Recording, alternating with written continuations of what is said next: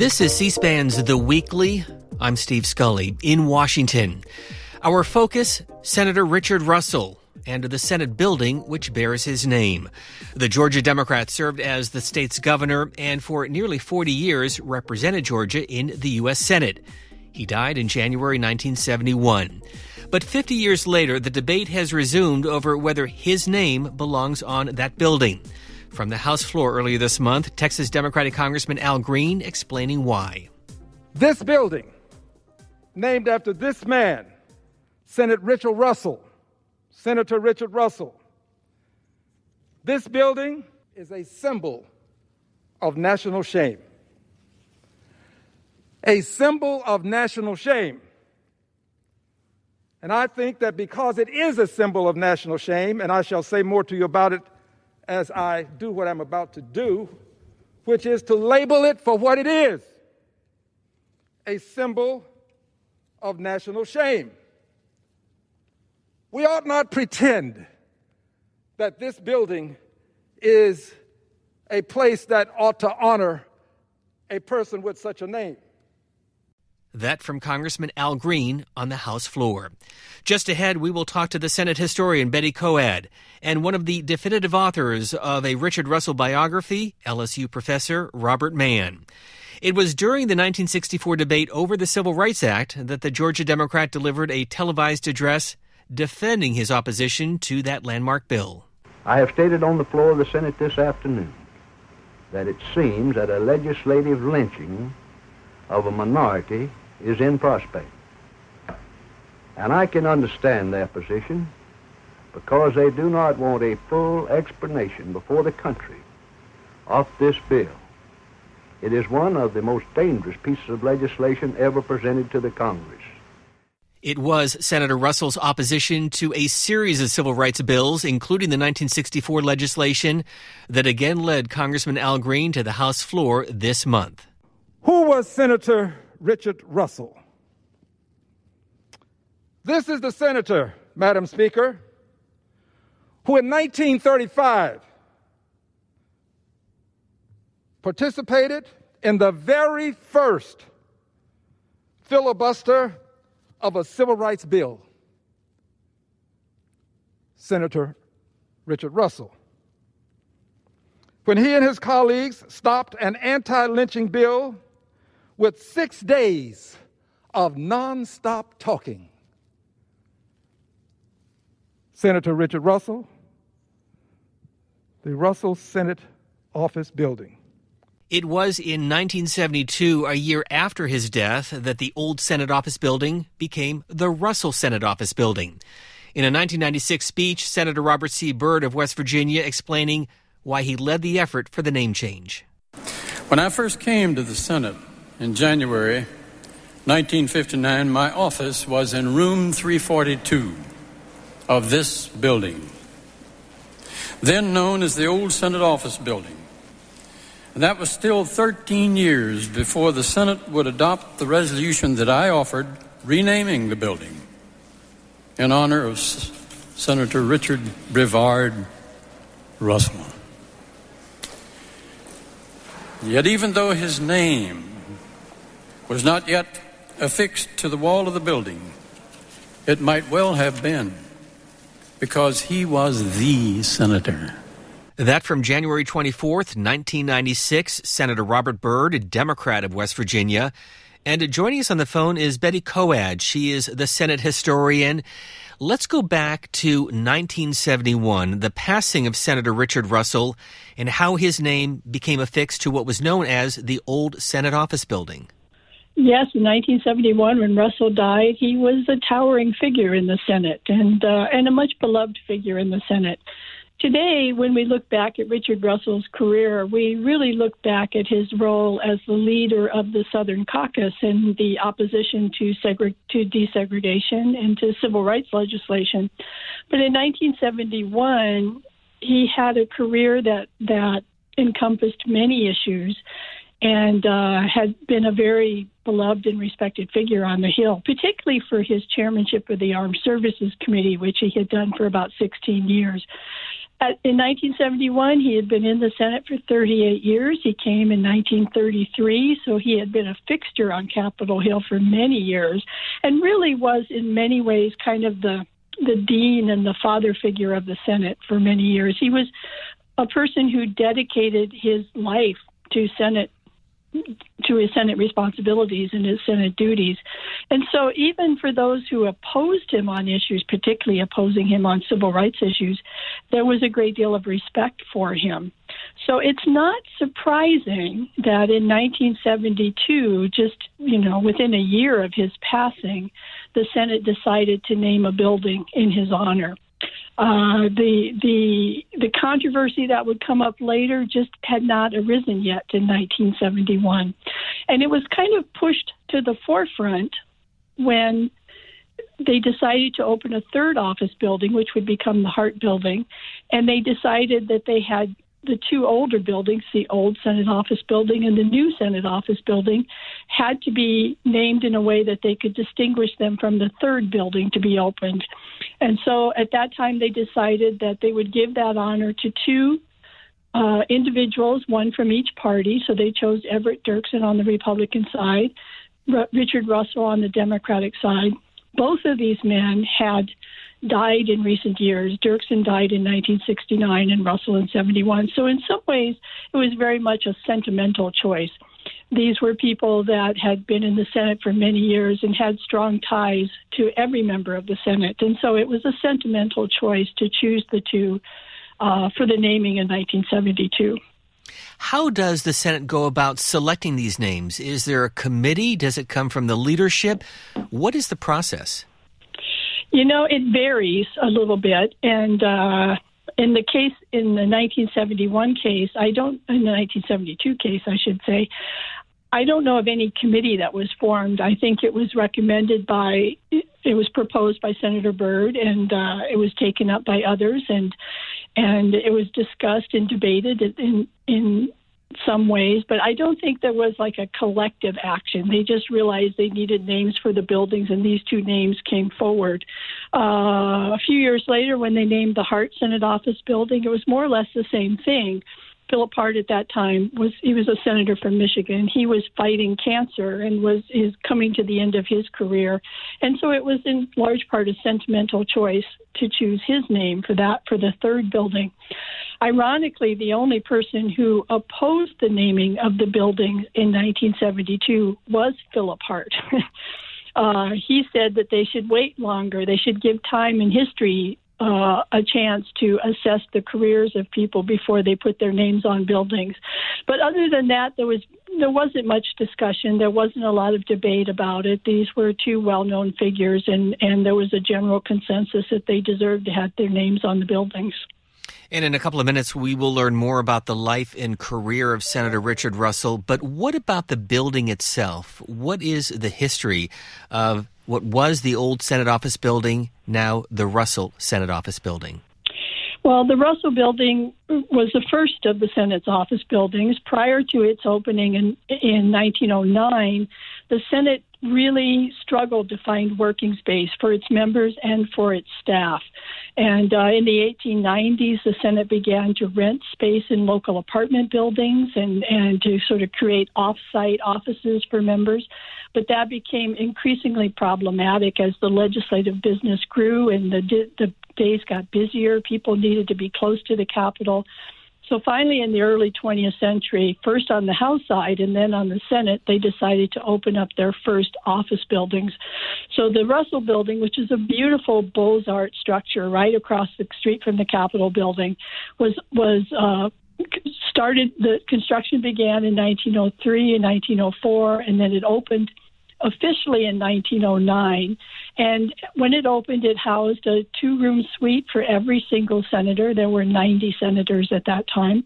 And it, for the first time, offered sort of designated committee space for members. And uh, so it was a it was much needed space, but it was also a beautiful building that complemented the architecture of the Capitol and and really became sort of a stately uh, feature of its own on Capitol Hill.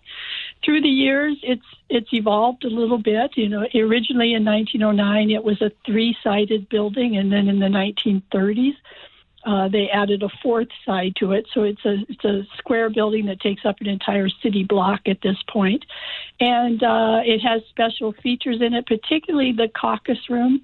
There is a beautiful caucus room on the third floor that is now named the Kennedy Caucus Room. For many years, it was just known as the Russell Caucus Room, and uh, that room has hosted many public events, but it's also been the site of some of the most important Senate investigations in history.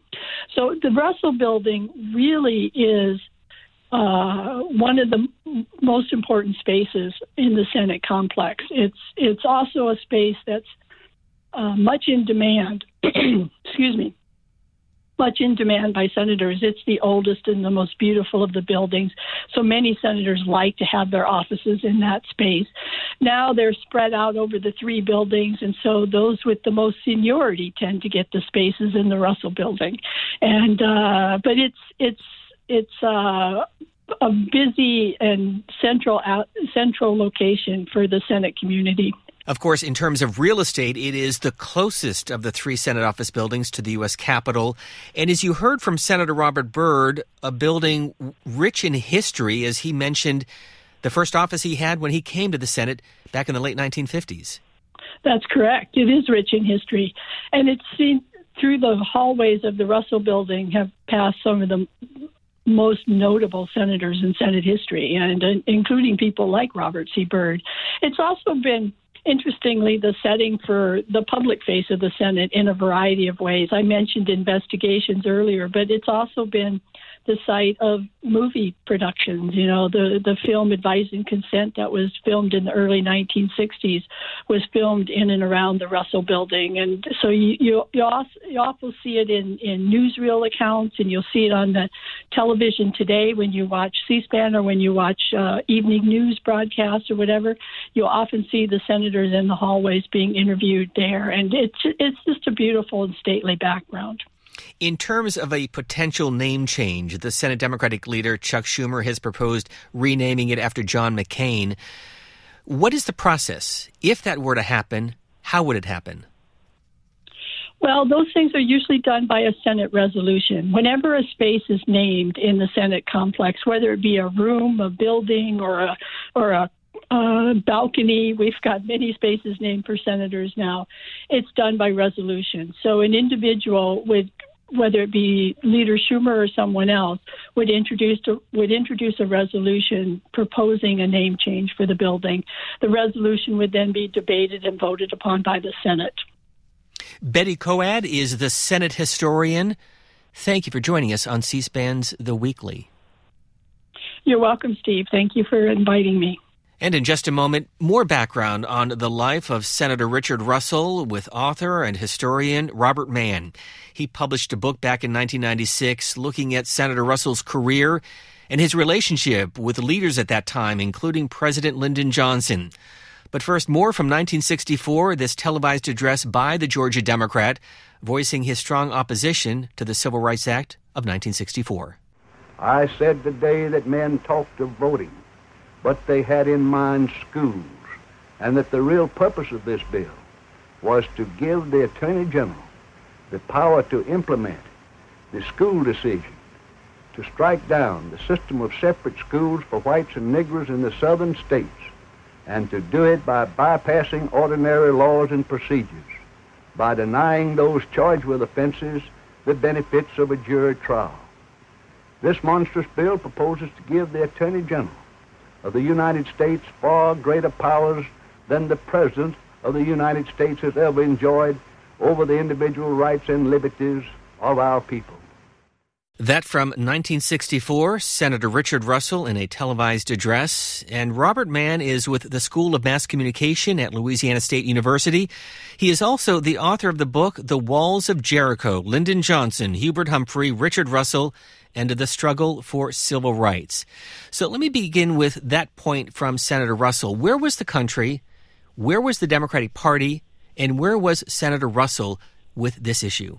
Well, the the country was moving decidedly in favor of, of passing a civil rights bill because of uh, President Kennedy's leadership, because of uh, Lyndon Johnson's leadership, because of people like Hubert Humphrey and others in the Senate, uh, liberal Democrats, uh, and uh, primarily because of the very effective tactics that uh, Martin Luther King and others in the civil rights movement were using in the South to rally public opinion around the country in their favor. Uh, the country was was ready for this for this legislation to be passed, and the Democratic Party uh, outside the South was very was was ready to enact this legislation, and to some extent, some of the you know a, a sizable percentage of the of the Republican Party uh, was as well. Um, but it had not happened, and uh, uh, the, the, the the Senate had not uh, broken a, a, filibuster on a civil rights bill uh, ever, uh, and it was mainly because of, of Russell's leadership, his ability to uh, marshal the forces of the Southern senators, to use the filibuster uh, creatively, to keep his forces together under his his leadership, had gotten them to, them to the point in 1964 where um, they they they they had a reasonable chance to, to beat this bill, but they were they knew they were losing. But they had gotten to the point in 1964 where they had never lost a cloture vote over civil rights in the history of the Senate. As you write in the book, Lyndon Johnson had no greater friend in the U.S. Senate than Senator Richard Russell until this, this issue came along. Explain. Well, Johnson was was a was a guy who uh, latched on to older, powerful men. He did he had done that with uh, with Sam Rayburn during his House years, and sort of made uh, Sam Rayburn, the Speaker of the House, his surrogate father. And when he got to the Senate in 1948, he immediately latched on to Russell and made Russell um, his surrogate father in the Senate. And uh, Russell was a bachelor. Russell was a kind of a lonely guy uh, who didn't um, have uh, a wife, didn't have children, spent his uh, his nights and his weekends alone in his apartment, and was kind of a you know kind of a lonely guy. And and Johnson and his wife Lady Bird showered him with attention, and and Johnson used Russell as um, his vehicle to leadership in the Senate. Johnson's rise to a minority leader and eventually majority leader in the Senate was very quick, uh, and it was mainly because he won Russell's confidence and Russell backed him. Russell had had had the ability. Uh, Russell could have been the majority leader if he wanted it, uh, but with Russell's sponsorship, Johnson was able to become majority leader, and their relationship was as close as any as any two men in the history of, of the Senate. Well, you've already answered part of that question, but how can we best understand Richard Russell, his ideology, where he came from in Georgia, and how that affected his point of view when it came to the Civil Rights Act?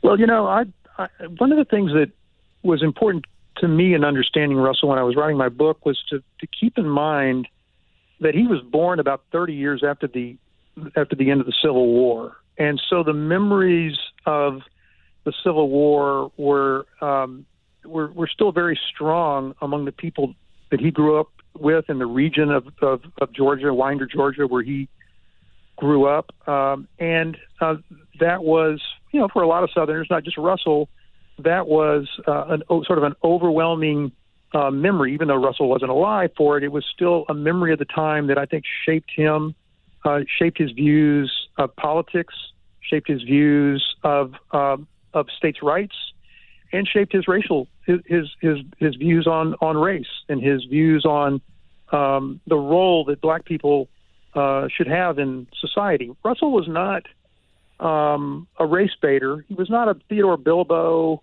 or James O. Eastland. Um, you know, he wasn't one of those. He wasn't one of those those uh, those politicians who played on racial fears to win elections. But he was not really that particularly enlightened about race, and um, and and and I think that um, he, I think he was a, a, a man of, um, he, he was a man sort of cursed by uh, where he came from, uh, the, the period that he grew up in, the people that he that he grew up around, and um, I think he was a tragic a tragic figure because he was truly one of the most talented people in public life in those days, and in so many other ways he would have he even Harry Truman thought he would have made a, a wonderful president. But the tragedy of Russell was his views on race and his unwillingness to give even an inch on civil rights. Well, this may further explain where he was coming from, again, from that televised address in 1964, where he viewed this as really an attack on Southerners in general. Let's listen. With great pride, I declared this afternoon that I resented with every power of my being this hate campaign against the South, that I was proud to be a Southerner, and that the people of the South were a kindly, generous, courageous, and patriotic people, the peers of any in this land. Our backs are to the wall, but we intend to fight with every weapon at our command.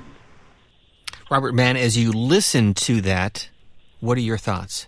Well, I mean, I just hear echoes of the Civil War. I just hear, you know, echoes of Civil War, of um, analogies of war, of battle. That's how Russell saw it. Uh, the, the people around him, his, his colleagues, called him the Southern the Southern general of their of their force, of their Southern force arrayed against civil rights. I just hear echoes of um, the uh, of the Civil War and this attitude that the the South was a victim, uh, that the South was uh, being told by uh, the rest of the country how to run its business. And these, you know, these were people Russell uh, and others believed deeply in, in, in states' rights that, that the states had the right uh, to set their laws when it came to race relations. That that businesses had the right to serve who they wanted, and the federal government had no business telling them who they should serve or who they should hire.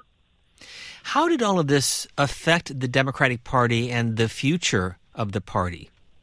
So the, the the party, especially in the South, was the racist party. It was the white supremacist party. It was the white party, and um, uh, Russell uh, was was I think strangely enough, as, as opposed as he was to civil rights, ironically, he played a role in the passage of the civil rights legislation. He, he played a role in in ushering in the Democratic Party as the champion of civil rights. And the way he did that was that he ran for president in 1952, and he he, re- he realized very quickly that he he had no chance of winning the nomination.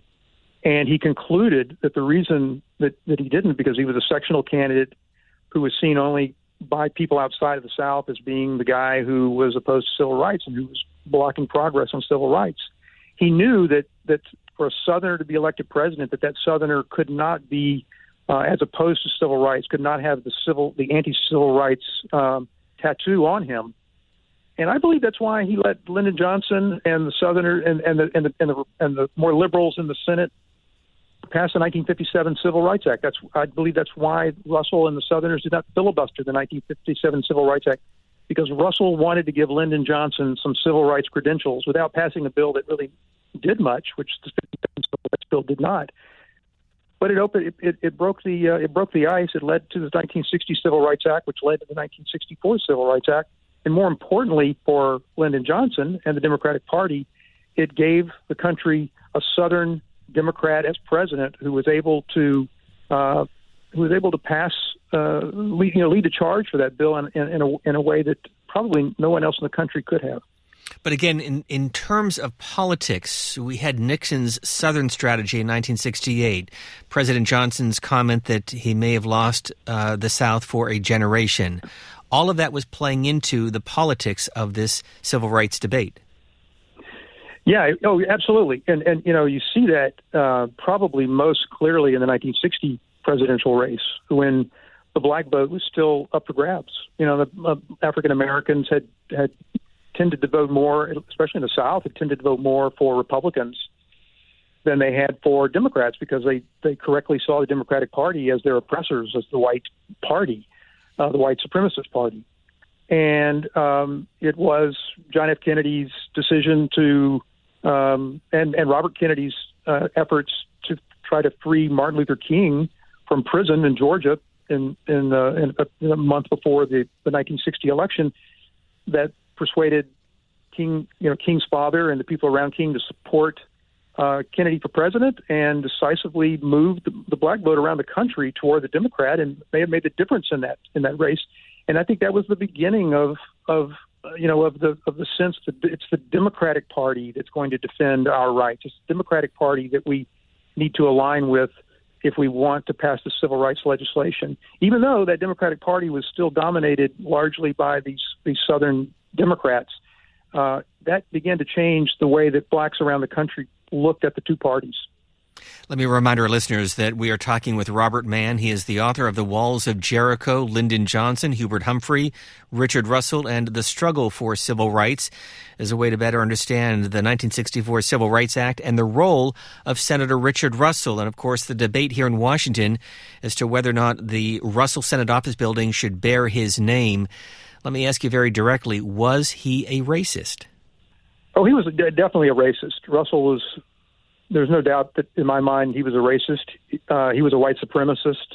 Um, I uh, I was invited to, to, to speak at the University of Georgia on the 100th anniversary of his death in the I mean of his birth in the uh, in the early 90s, and I stated very clearly in my my remarks that Russell was was a racist. And uh, after it was over, uh, several of his relatives, his, his nieces and nephews, came up to me, and they said, um, you know, they appreciated the, the, what I said about their their uncle because there's a lot to there's a lot of great there's a, there's a lot to commend Russell as a, as a patriot as a as a great American leader.